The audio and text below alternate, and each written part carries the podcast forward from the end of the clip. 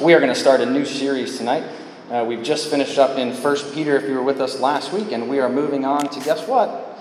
2 Peter. Okay, so I invite you to turn in your Bibles if you have it with you, or the words are printed in your bulletin. 2 Peter chapter 1, just verses 1 and 2 tonight.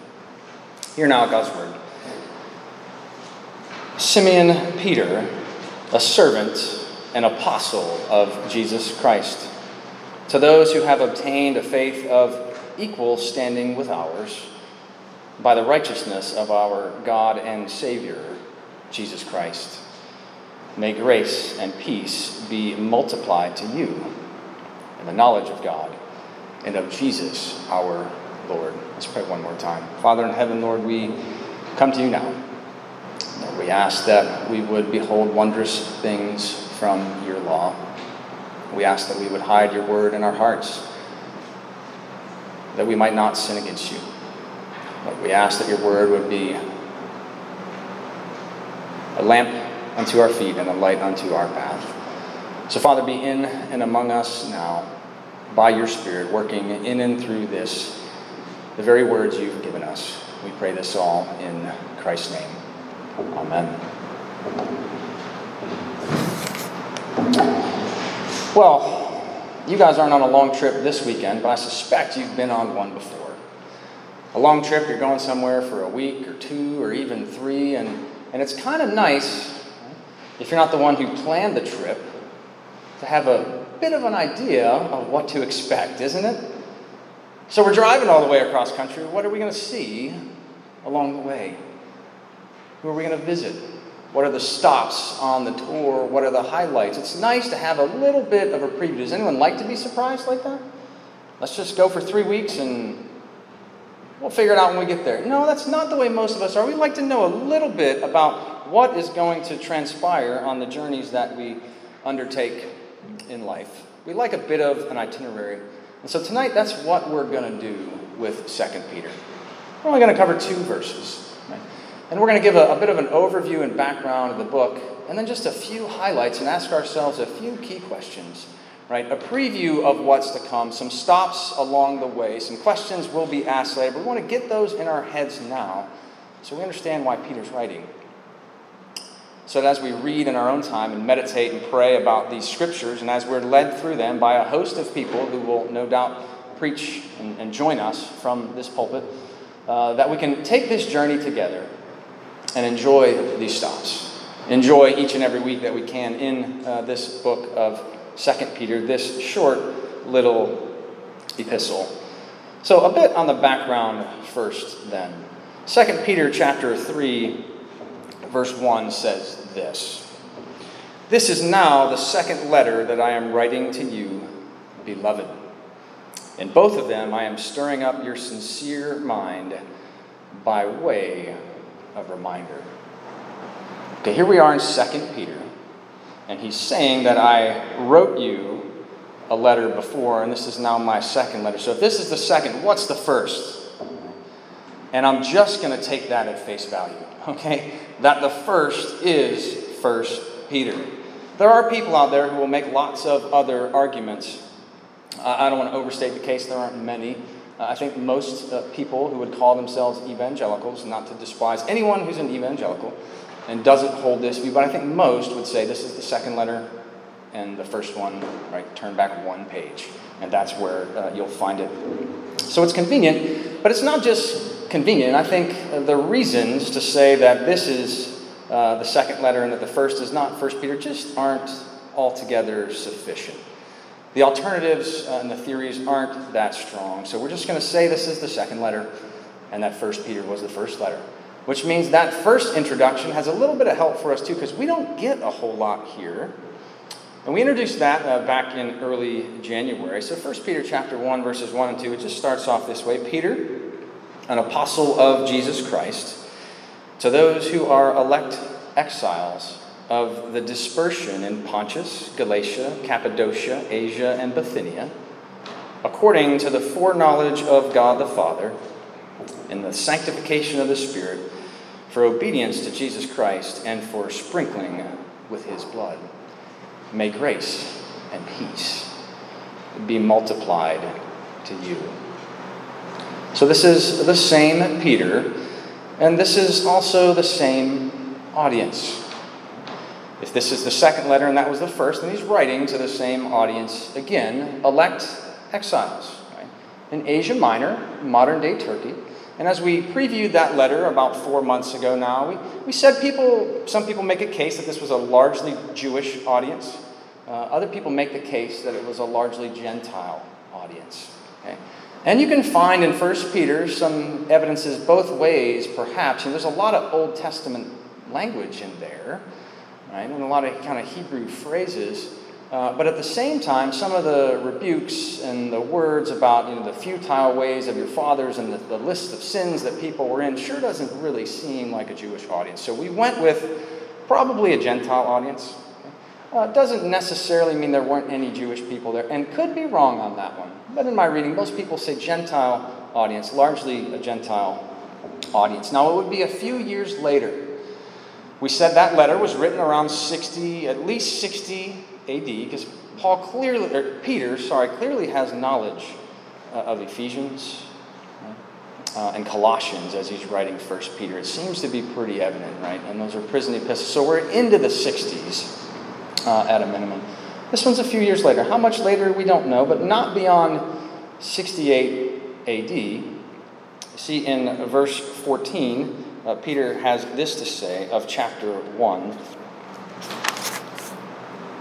Let me start in verse 13. I think it right, as long as I am in this body, to stir you up by way of reminder, since I know that the putting off of my body will be soon, as our Lord Jesus Christ made clear to me.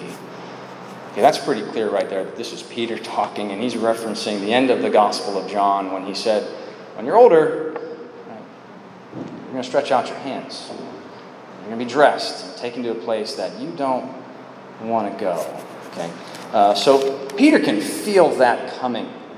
Right? It's near. So these are like last words here from Peter, uh, which at a human level make them more significant, but given that they're all God's words, uh, it makes these, I would say, no more significant. Um, but there's last words, and he knew his time was drawing near. And church history tells us that uh, Peter was martyred under the reign of Emperor Nero, uh, and Nero took his own life in June of 68 AD. Right? So they give us kind of a back end. So we're mid 60s or so as he's writing, uh, certainly into the Neronian uh, persecution, uh, which largely affected uh, the first letter as well. Um, probably writing from Rome again. Not direct clues in this one, but in the first one, he references Babylon right? And we think that's a reference to Rome. Uh, church history tells us Peter was in Rome for a time, and Mark was there, and others who were mentioned with him. And whereas the first letter is focusing on the suffering that these Christians are undergoing and encouraging them to persevere, right, in light of Christ and who he is and his second coming, this letter is looking to Christ's second coming as well, but it's not dealing as much with the suffering or the persecution. It's dealing more with false teaching.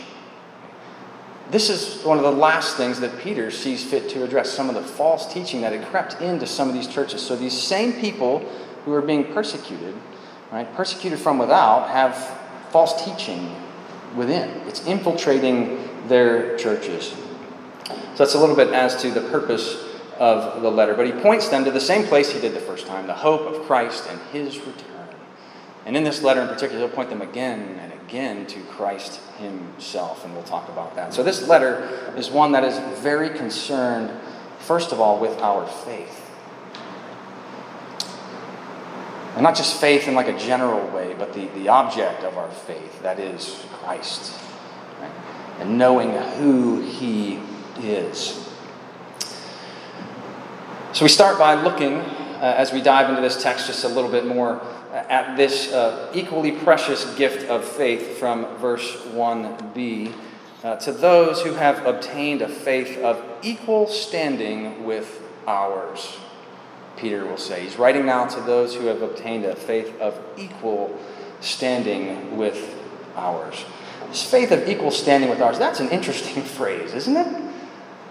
Right, do we, we put these on the scales and balance them? How do we figure out the, the equality of this faith? Literally, this would mean an equally precious faith. Okay? I think they're both good translations. I, I think I like both senses here. And of course, even in our own lives, we know that faith at times is stronger than at other times. And we know, right? Other people's faith is no doubt stronger than ours and other people's can be weaker. So faith can, right, exhibit itself at different ways uh, in different times and stages of our lives. So why is it so precious then in all of us if it fluctuates so very much? Well, I figured I'd, I'd share with you guys as, as a, a church that uh, believes in um, uh, the Westminster Confession of Faith as our subordinate standards, just a little bit uh, from chapter 14 uh, on saving faith. And that is just a wonderful chapter, as is the chapter 18, seldom known about assurance of faith and assurance of salvation. My, my, my. Wonderful chapters. Well, chapter 14 has a few things to say. I put that in the very front of your bulletin. Let's just consider what it has to say about how this faith right, is equally precious. The grace of faith whereby the elect are enabled to believe to the saving of their souls, is the work of the Spirit of Christ in their hearts. It's first and foremost equal because it's the work of Christ in our hearts. It goes on in the next paragraph by this faith, a Christian believes to be true whatsoever is revealed in the Word, for the authority of God Himself speaks therein but the principal acts of saving faith are accepting, receiving, and resting upon Christ alone for justification, sanctification, and eternal life. And so we receive this faith. That's another way it's equal. Uh, each of us receive it. We don't generate it within ourselves, we receive it as a gift. And then lastly, this faith is different in degrees weak or strong. It may be often and many ways assailed and weakened. And you may have felt that in your life for a variety of reasons. But here's the promise now. But faith gets the victory. Faith gets the victory. Another way it's equal in each and every one of us because of where we receive it from and how we receive it, and that it gets the victory. And it goes on to say, growing up in many to the attainment of a full assurance, which leads us into that chapter 18 through Christ who is both the author and finisher of our faith. This faith is equal because Christ begins it in us and he will finish it in us. And the divines just didn't pull this part out of thin air about faith gets the victory. 1 John chapter 5 verse 4, although it's not in your additional scriptures. We'll say this, for everyone who has been born of God overcomes the world. And this is the victory that overcomes the world our faith.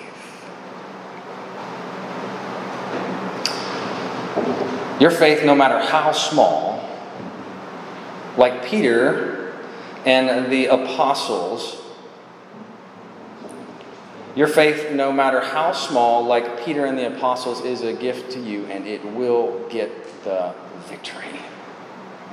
We don't have to be apostles. We can waver in our faith. It's just not always the same with us. But God, the object of our faith, does not change. So if your faith and you're struggling in your faith tonight, I want to encourage you in that way. Now, a little bit more on how we obtain this faith. We read from Ephesians, uh, a wonderful passage in chapter 2. And here's just a rehash of verses 8 and 9 quickly in your additional scriptures. For by grace you have been saved through faith. And this is not your own doing, it is the gift of God, not a result of works, so that no one may boast. You see, our faith is equal and equally precious because it's a gift from God given to us. And what are we to do with the gifts? Well, we open it up and we put it to use. When's the last time somebody gave you a nice gift, right? Wrapped up real pretty, beautiful. It's got a bow, right? Uh, it's got it's got wonderful wrapping. You know, they even know how to wrap this stuff. It's not like guys generally wrap stuff. It's like it's like a really thoughtful person actually wrapped it, right? And they gave it to you, and you were like, Oh, thank you. That's so beautiful.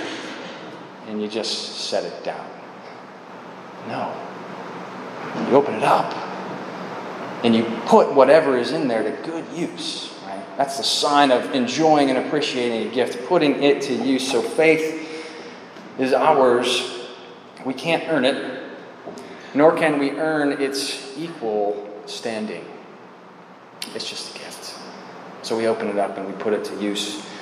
And how do we receive that? Well, verse 1c, Peter goes on uh, again uh, to those who have obtained a faith of equal standing with ours by the righteousness of our God and Savior, Jesus Christ. We are saved by God's grace through faith. Faith is this gift through which God's grace flows. Faith is like the hose, and the grace is the water pouring through it. And whether it's just drip, drip, drip, drip, drip, or whether it's a fire hose that will knock you over, it's what's pouring through it that matters. The very grace of God. Because by faith, we receive the righteousness of our God and Savior, Jesus Christ. And that's one thing that we want to keep our eyes out for as we go through this epistle. I don't know how many of you uh, do a lot of evangelism or even have a lot of people come to your door to try and do evangelism of another sort, uh, perhaps not necessarily Christians. Uh, and many will say that Jesus is not God, that he's not fully God. And where does the Bible say that? And in this short epistle alone, at least three or four times, it's pretty clear the divinity of Christ. And we're seeing that right here by the righteousness of our God and Savior, Jesus Christ. He's God. In theological speak, what we're talking about here is a, a term called imputation. It's taking what is charged to one person's account and giving it to someone else, and vice versa. Christ is taking what we are owed and we are receiving what He's due. It's the great exchange. It's the best exchange that any person has ever made. You know, if I had millions and millions and millions of dollars, which of course I do, because I'm a part time pastor and a teacher at a Christian school. and that just comes with tons of money. And you are in debt up to your ears, and I gave you my wallet and you gave me yours. No strings attached. I think you'd take me up on that. Now, the reality is, most of you wouldn't want to trade wallets with me, and I don't blame you. This is what God is doing with us this great exchange, this imputation, this double imputation. It is the trade of all trades for us. Neal Huntington's never made one this good. No manager of any professional sports organization will ever make one this good. This is the best trade that has ever been made for us. 2 Corinthians 5:21 in your additional scriptures will put it this way, for our sake he made him, that is Jesus, to be sin, who knew no sin, that we might become the righteousness of God. He became sin. He takes our sin. We get his righteousness. Matthew Henry has just a, a wonderful quote here about faith saving faith, true faith. And I really appreciated his, his commentary. He's a, a late 1600s, early 1700s, uh, six volume guy on the entire Bible. Um, and you can get the app for free on your phone. And he's, he's just very refreshing and devotional. Um, and I would encourage him. It's not over anyone's head in here. He's not in Greek and Hebrew all the time. It's just a really nice one to have if you want to dive a little bit more into Scripture. He won't lead you astray. He'll have some different understandings of things than perhaps we do or, or other folks who know and love the Lord, but he won't lead you far, uh, far away. Um, so he has this to say True faith is very excellent and of very great use to those who have it. The just lives by faith. That's a reference to Habakkuk 2 4, which, by the way, is referenced three times in the New Testament uh, Romans chapter 1, uh, Galatians uh, chapter 3, and Hebrews chapter 10, at the very end, right before the hall of faith. So the just lives by faith. He goes on a truly, uh, a truly divine spiritual life. Faith procures all the necessary supports and comforts of this excellent life. Faith goes to Christ and buys the wine and milk, a reference to Isaiah 55, verse 1, which are proper nourishment of the new creature. Faith buys and brings home the tried gold, the heavenly treasure that enriches. Faith takes and puts on the white raiment, the royal robes that clothe and adorn, a reference to Revelation 3, which we'll look at in a little bit. And then he goes on to say, observe, in kind of puritanical style, observe, and he lists a few points there. We'll just go through a couple. Observe, faith is alike precious in the private Christian and in the apostle. It produces the same precious effects in the one and in the other. Faith unites the weak believer to Christ as really as it does the strong one, and purifies the heart of one as truly as of another. And every sincere believer is by his faith justified in the sight of God, and that from all sins. A reference to Acts chapter 13, verse 39.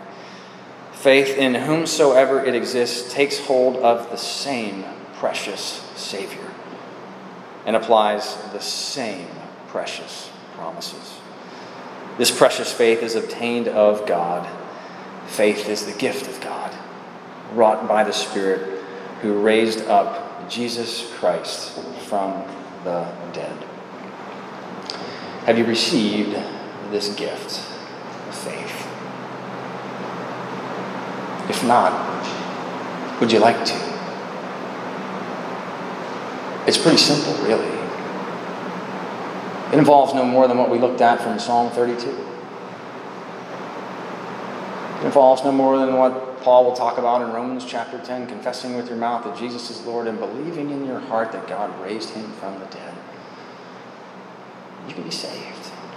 You too can have this faith, uh, faith, this gift of faith that God's grace might pour into your lives A few more questions for those of us who have. First of all, having received this gift, we should ask ourselves, having received so great a salvation, whose servants are we? Whose servant are you? Not often you hear someone introduce yourself or introduce themselves in that way today, do you? Hi, my name is John. I uh, I, I, am uh, I'm, a, I'm, a, I'm, a, I'm a store manager uh, at Giant Eagle, and I'm a servant of Jesus Christ. Or even flipping the order, right? I mean, here he was an apostle, yet he puts servant first. We don't hear people say that a whole lot in our day and age. It's just not the way we introduce each other. Not just because someone did, would necessarily mean that they were. And just because we don't, doesn't mean that we aren't. The question still stands Whose servant are you? Do you think of yourself in this way? In light of this gift of God's grace that you have received by faith, do you view yourself as His servant? Are you serving Him? Peter clearly did. And he was not alone in Scripture. The psalmist says in Psalm 116, meant to be in your additional scriptures. Typo on my part, not verse 6, verse 16. O Lord, I am your servant. I am your servant, the son of your maidservant. You have loosed my bonds. See, it's because Christ has loosed our bonds, that has set us free from our slavery to sin, that we're servants to Him. It's out of gratitude. It's in response. It's not our own initiative. It comes as part of the gift. We are freed from our sin to serve God. And we can't not serve something. The Apostle Paul wholeheartedly agrees with that wonderful modern day theologian, Bob Dylan. You're going to serve somebody. So if you don't consider yourself first and foremost a servant of Jesus, then I would ask you, what are you serving? Who are you serving? If you can't say you're serving Christ, if it's not on your list somewhere, then perhaps you are serving something else. If you are, there's good news. John chapter 12, verse 21 or verse 26 in your additional scripture says, If anyone serves me, he must follow me. But it goes on to say, And where I am, there will my servant be also. And if anyone serves me, the Father will honor him. Our service to God, flowing from God's grace, which we receive by faith, all of which is a gift, God even honors us for. If that's not grace, on top of grace, I don't know what is. Revelation chapter 1, verse 6 we'll put it this way And he made us a kingdom, priest to his God and Father. To him be glory and dominion forever. So, servants, we are priests. We are servants in God's very household.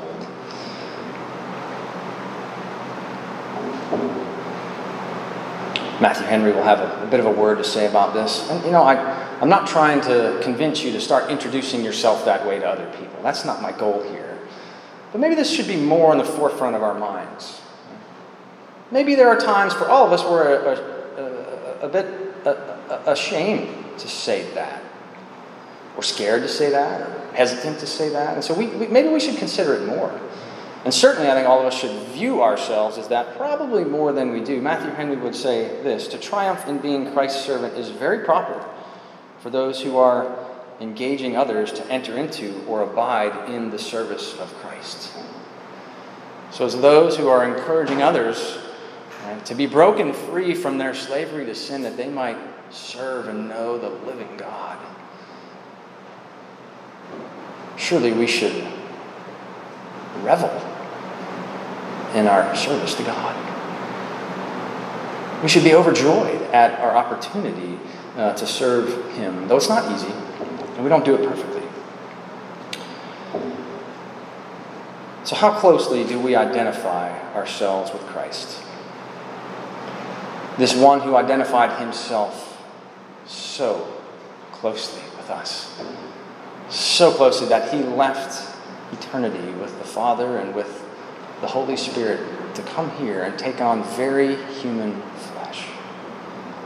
To identify with ourselves, with us, and our brokenness, and our weakness, and our shame. And to bring us to the Father as new creatures in His name. So, how closely do we identify ourselves we consider ourselves first and foremost servants of Christ by faith? Second question our last question related to faith. With this gift of faith, are the grace and peace of Christ multiplying in you? With this gift of faith, are the grace and peace of Christ multiplying in you? Verse 2 goes on to say very quickly May grace and peace be multiplied to you in the knowledge of God and of Jesus our Lord This is the same apostolic benediction. Benediction we think of at the end of the service, but it's just a good word. It can come at the beginning of a letter too, and often it does. Paul uses it routinely, Peter uses it. May grace and peace be multiplied to you. But there's an addition here. There's something new we need to see now, we need to pay attention to as we move through this letter. It's not just may grace and peace be multiplied to you, but it's in the knowledge of God and of Jesus our Lord. This is really key to this short little letter. Uh, the word knowledge, the Greek word under there is a word gnosis, right? Uh, and, and, it, and it breaks its way into English in a few different ways. You can think you go to um, the, the, doctor, you get a prognosis, um, you get a diagnosis, right? So to know something about your condition or where that might lead you Right, so it's not altogether foreign to us. It's in this letter many times, actually. Uh, it's in uh, our very next verse, which we'll look at next week. His divine power has granted to us all things that pertain to life and godliness through the knowledge of Him who called us to His own glory and excellence. In that same passage in verse 8, for if these qualities are yours and are increasing, they keep you from being ineffective or unfruitful in the knowledge of our Lord Jesus Christ. Chapter 2, verse 20. Uh, these are just a sampling. For if, after they have escaped the defilements of the world through the knowledge of our Lord and Savior, Jesus Christ. Uh, and lastly, towards the end, chapter 3, uh, verse 18, really his last word, but grow in the grace and knowledge of our Lord and Savior, Jesus Christ. It's key to the letter here. Why is it key to the letter? Because Paul is, Peter, is going to combat this false teaching. And how can we do that except by the truth? Our faith is in Christ, and we need to know who He is and press into Him more. There's a smattering of scriptures here. John chapter 1, verse 16. This Christ that we need to press into, we're told, for from his fullness we have all received. He's the one from whom we receive this grace. We need to know him more. John chapter 17, verse uh, 3.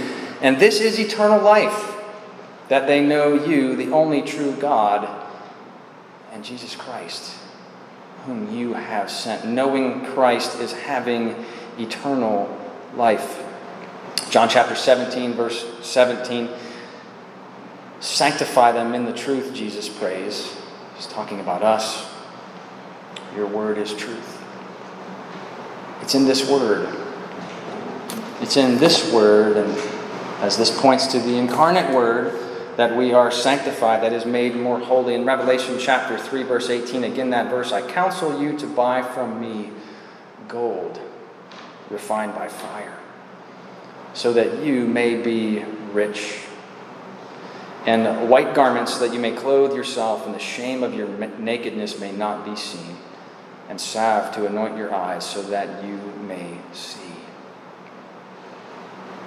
Knowing Christ, running to Him, that we might be refined, that our clothes might be cleansed, that our nakedness might be covered, and our shame that our eyes might be anointed. Christ is the one to whom we must go. And so Peter is going to point them to him again and again and again, this knowledge. But knowing Christ is not just knowing about him. Knowing Christ is very life itself. We're not talking about knowing Christ just for the sake of knowledge. And I got to tell you, um, sometimes us Reformed folks can be a little bad in that area. We just want to know more. So we get more books, we learn more.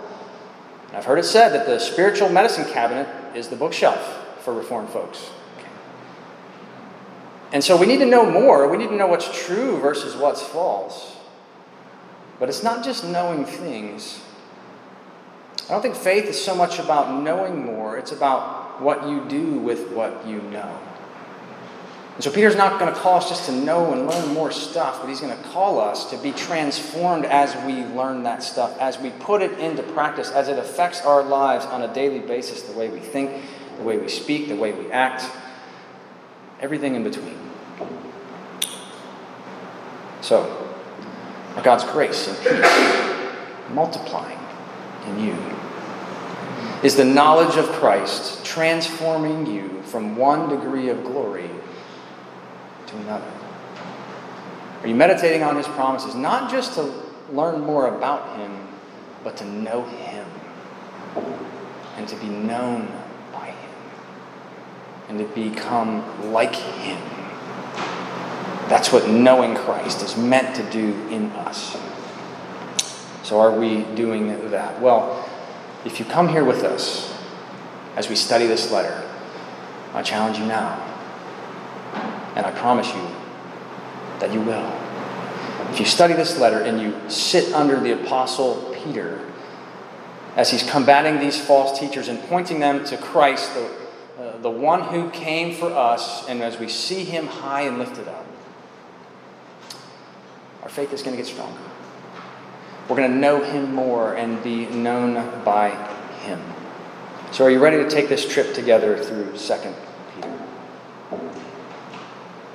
Are you ready to exercise this gift of faith that you have received by coming to God's throne of grace? Uh, Jim Partridge, uh, who many of you know, will be here next week, and he'll be leading us in uh, chapter uh, 1, verses 3 through 11. So I had to use as much self restraint as I could to not go any further, to not give too many spoiler alerts, but at the same time let you know where we're going, and tell you some things to look for in this epistle. Our faith is a precious, precious gift, is it not? And it gets the victory. And in light of that, the appropriate response is, is to fall down at Christ's feet and to serve Him and to worship Him. And as we do so, both here and in our own quiet times and throughout our days, as we know Him more and more, His grace and His peace in us are multiplied. So let's take this trip together. Uh, let's walk through this book, seeing what the knowledge of Christ is supposed to produce in us. May the Lord bless us as we do so. Let's pray together.